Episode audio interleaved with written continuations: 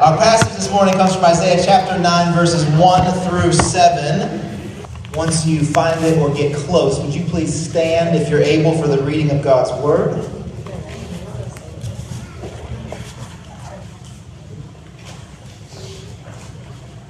I'll be reading from the New International Version this morning. Now, at New Community, after we read the Bible, I will say, This is the Word of God, and then you uh, shout back with enthusiasm, Thanks be to God. You think you can do that? Yes, sir. Yes, sir. You think you can do that? Yes. Okay, all right, that give me more. Here we go. Nevertheless, there will be no more gloom for those who are in distress. In the past, he humbled the land of Zebulun and the land of Naphtali. But in the future, he will honor Galilee of the nations by the way of the sea beyond the Jordan. People walking in darkness have seen a great light.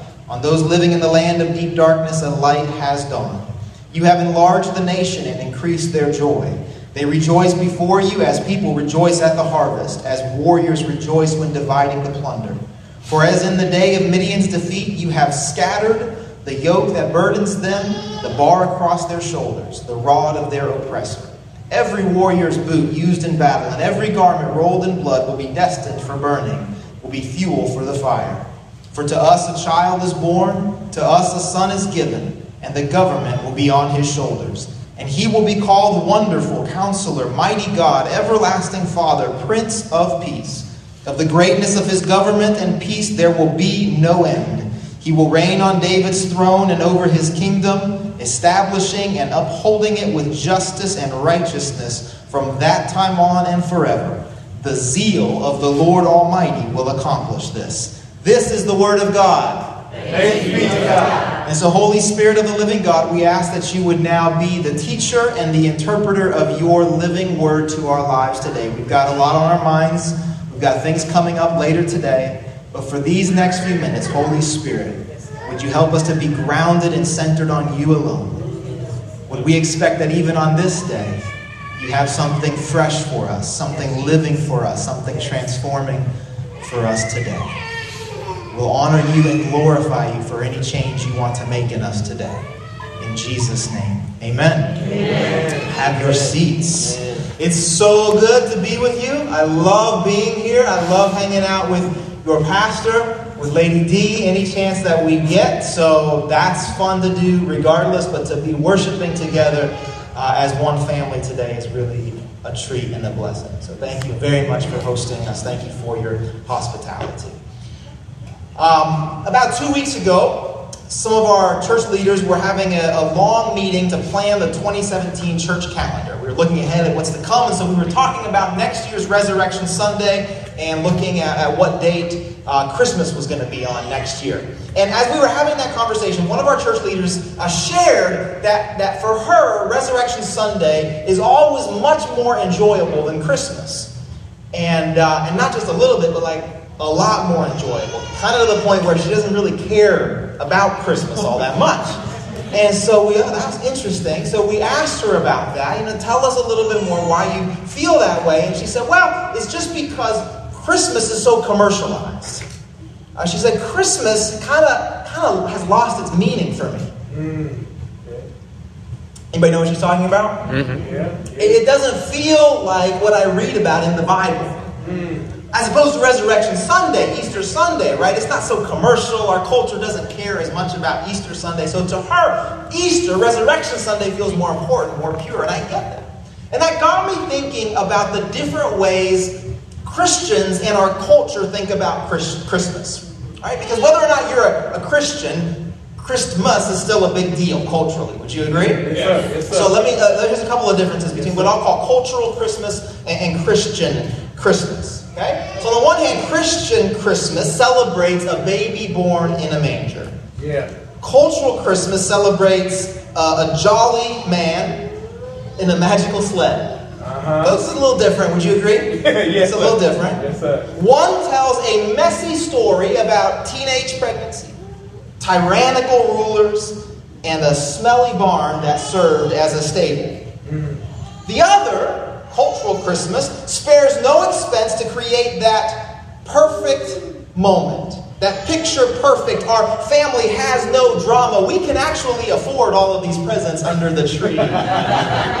moment. Yeah, yeah.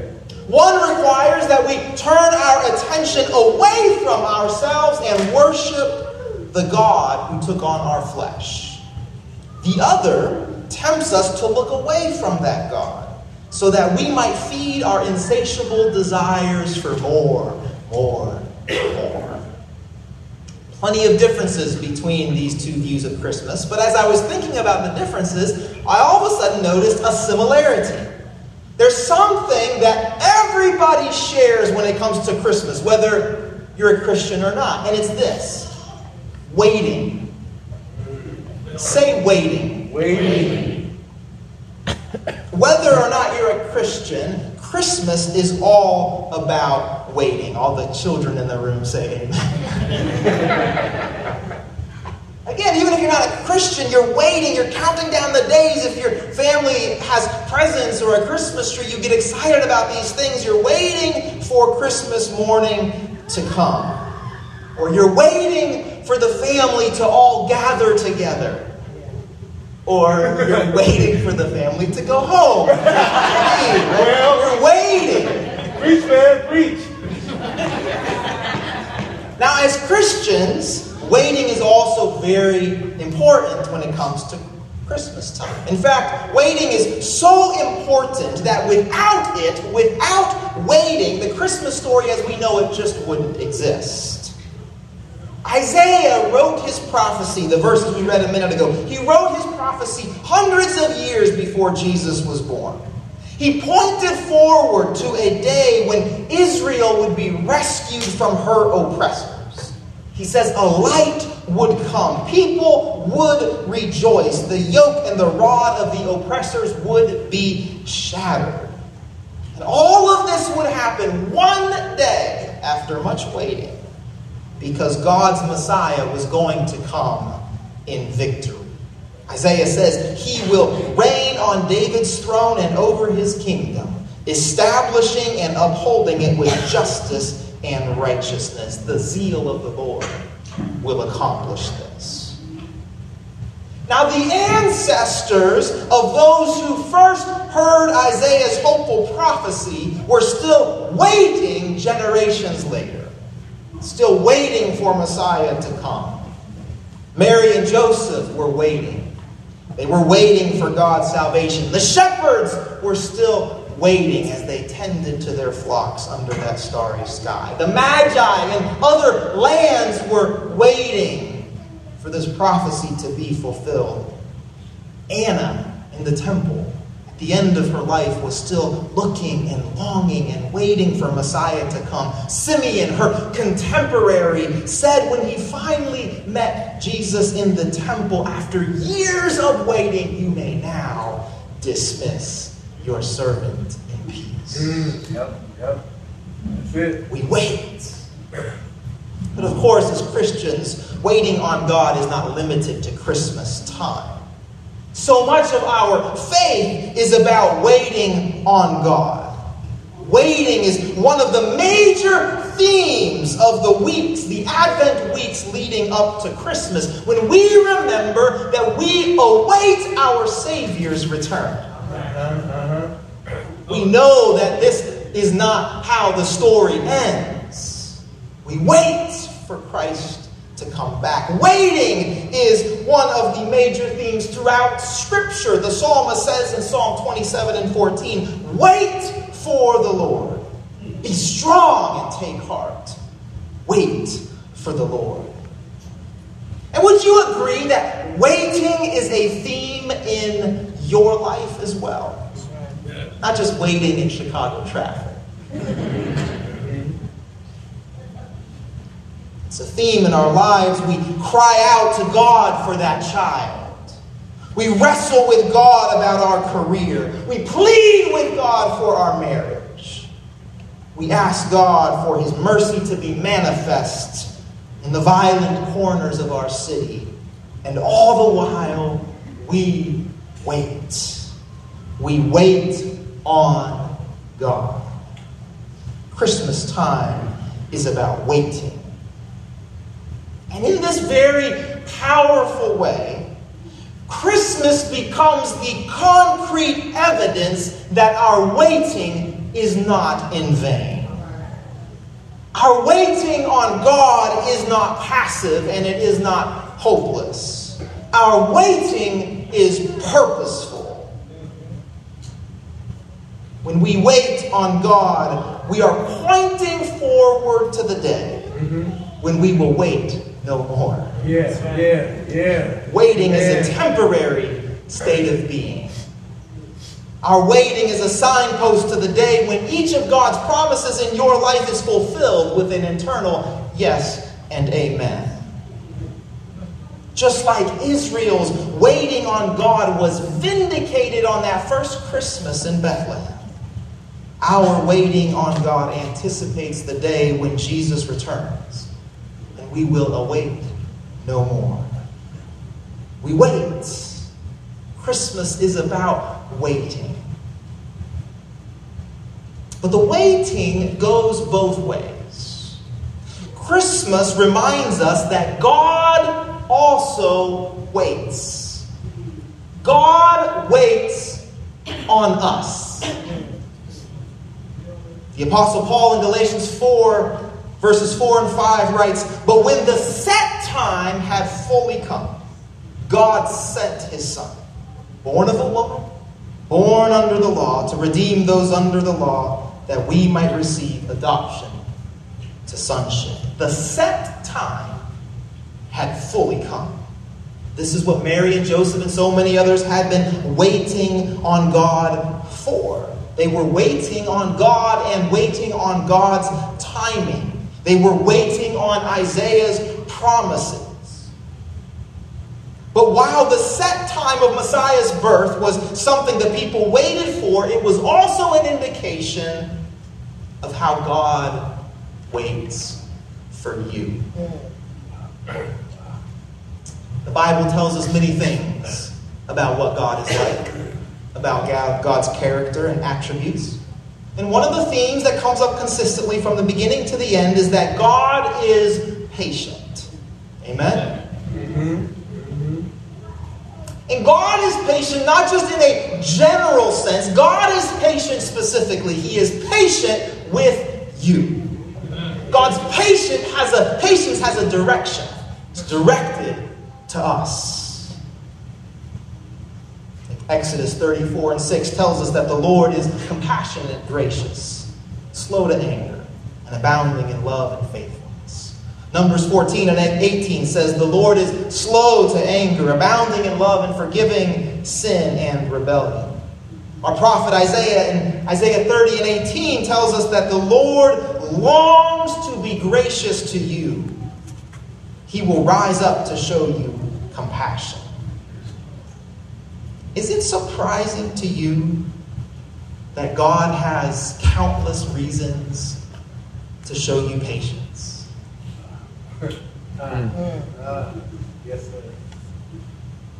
You and I forget God's faithfulness to us. You and I tend to make this life mostly about us. We give our worship and our allegiance to gods of our own making. And despite all evidence and experience to the contrary, we continue to wonder if that original lie, the serpent's lie in the garden, is better than our Creator's promise. Is it surprising that God waits patiently on you? Is it surprising that God must wait patiently on us when we elect a demagogue for a president? When we tolerate epidemics of gun violence in our city, as they only happen in those neighborhoods? Is it surprising that God must wait patiently on us when we expect our police department to do the work of defunded social service providers? Is it surprising to us that God must wait patiently on us when we rationalize a system that unashamedly educates a child based on where her family can afford to live? Is it surprising to you that God waits patiently on you? That God must wait patiently on a people for whom sin remains our comfortable shadow? for whom selfishness remains our preferred view of God's creation, for whom the filthy rags of our own self righteousness remain our preferred wardrobe. Is it surprising that God must wait on us? Our very nature and actions require that God, if He were not to banish us forever from His presence, must be patient with us. This morning, I am thankful to God that He waits on me. Amen. Amen. I'm thankful to God that He is patient with me. I'm thankful to God that He is long suffering with me. But the news about God's waiting is even better on this Christmas morning. Because you see, it's not just that God is patient, and it's not just that God is patiently waiting on us. The Bible shows us that there is a divine purpose to God's patient waiting. Let me read you a couple verses from Paul's apostle epistle to the Romans in chapter 3 and 25 and 26. Paul says, God presented Christ as a sacrifice of atonement through the shedding of his blood to be received by faith. Now listen. He did this to demonstrate his righteousness because in forbearance, in patient waiting, he had left the sins committed before unpunished. He did it to demonstrate his righteousness at the present time so as to be just, the one who justifies those who have faith in Jesus. In other words, God waits patiently for us for the purpose of our salvation. 2 Peter 3 and 15 says it a lot more succinctly. Bear in mind that our Lord's patience means salvation. This is the direction of God's patience. This is the end of God's patience. This is the purpose of God's patience in your life is your salvation. Amen. Amen. God waited patiently on us when in fact his justice would have required our banishment. God waited patiently on us when in fact his righteousness would have required our punishment. God waited patiently on us when his holiness would seem to require that he walk away from us, that he leave us to our own self destructive devices, that he disentangle himself from the creatures who were supposed to reflect his image and glory to the creation. But God waited patiently for you. God waited patiently for us. Bring it to the present tense. God waits for you. Yeah. God waits Yeah. for us. God waits patiently for us and for our good. He waits patiently for you to return to Him. He waits patiently for us to place our faith in Him, to find our salvation in Him. He waits patiently for us to take our place with Him as stewards of His creation, caring for this city, for our neighborhoods, and for one another.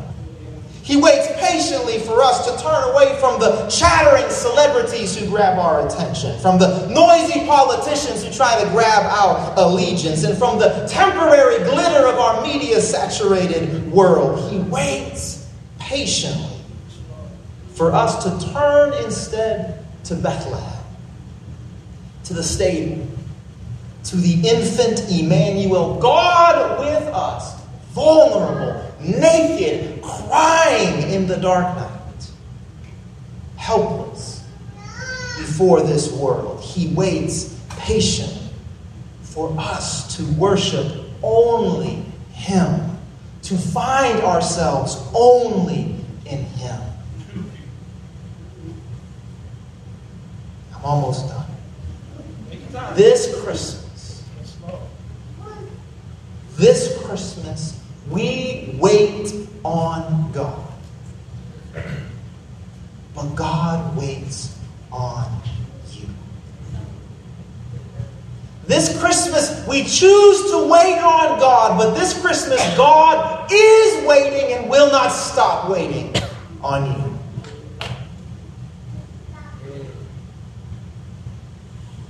I want you to see this. We wait on God because we desperately need Him. God waits on us not because He needs us, but because He loves us. Our waiting is born out of our need. We will die without God. God's waiting is born out of His profound love for you. So He will not stop. He will not stop being patient with you. God's patient waiting is born out of His love. A love that waited through the centuries. A love that waited through nine months of Mary's pregnancy. A love that waited through the young family's flight to Egypt as refugees. A love that waited through years as an obscure carpenter working beside his father. A love that announced the nearness of the kingdom of God.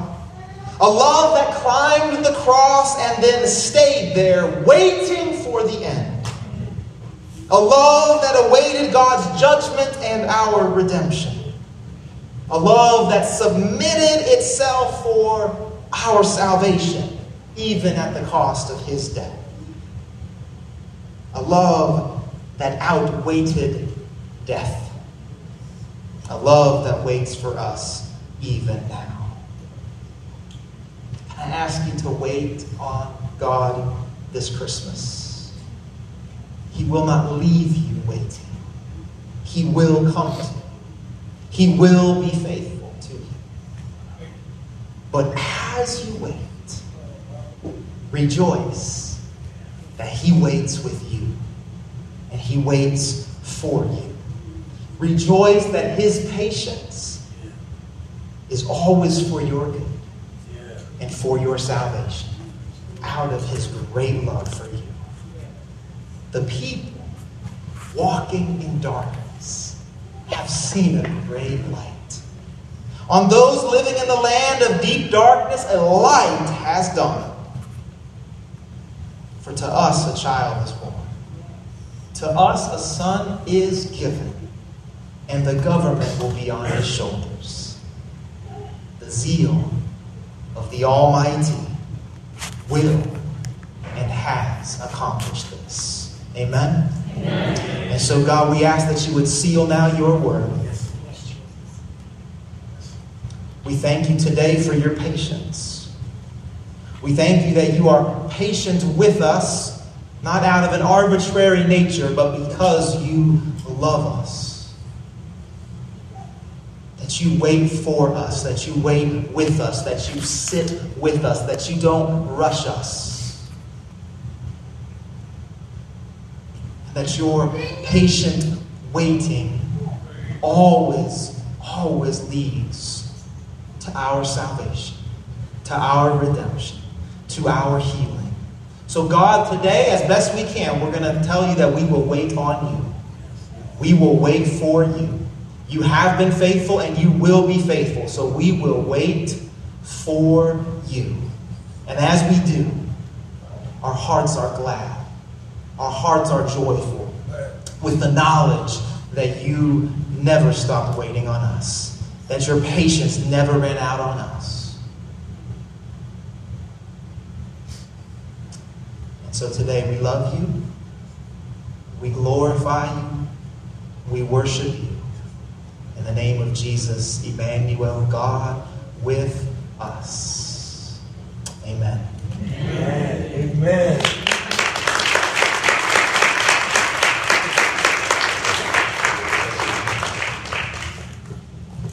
Amen. Thank God for Pastor David Swanson and the word. Come on, y'all. Give it up. Amen. What a blessing. I'd just add one quick prayer on top of that because while we're waiting on God, uh, there are people that God has placed in our midst who are waiting to meet the God that we know.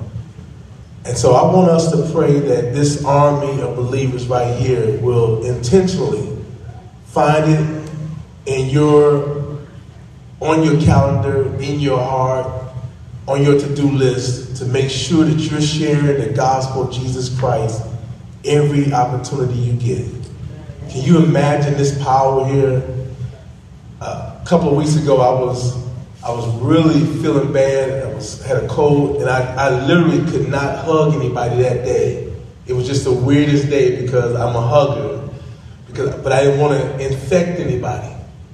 But can you imagine if we were to hug people and touch people and infuse and infect them with the love of Jesus Christ? So this is my prayer for all of us. Let's pray. Father, I thank you, Lord, for my brothers and sisters who are here, who have heard an awesome word of God in the form of Pastor David Swanson. Lord, I pray right now, Lord, that you will just give us strength as an army of believers, that we would go out into this world and that we will touch those who need to be affected and infected with you. So, Lord, we thank you, Father God, as we share the gospel of Jesus Christ, Lord, that while we're sharing, Lord, blessings will come. Lord, we come right now because many are lost. And Lord, God is waiting on us. So, Lord, I thank you and praise you in advance for what you will do. In Jesus' name, amen. Amen. Amen. What a blessing it is, amen, to hear Pastor David Swanson. Come on, give God a hand one more time.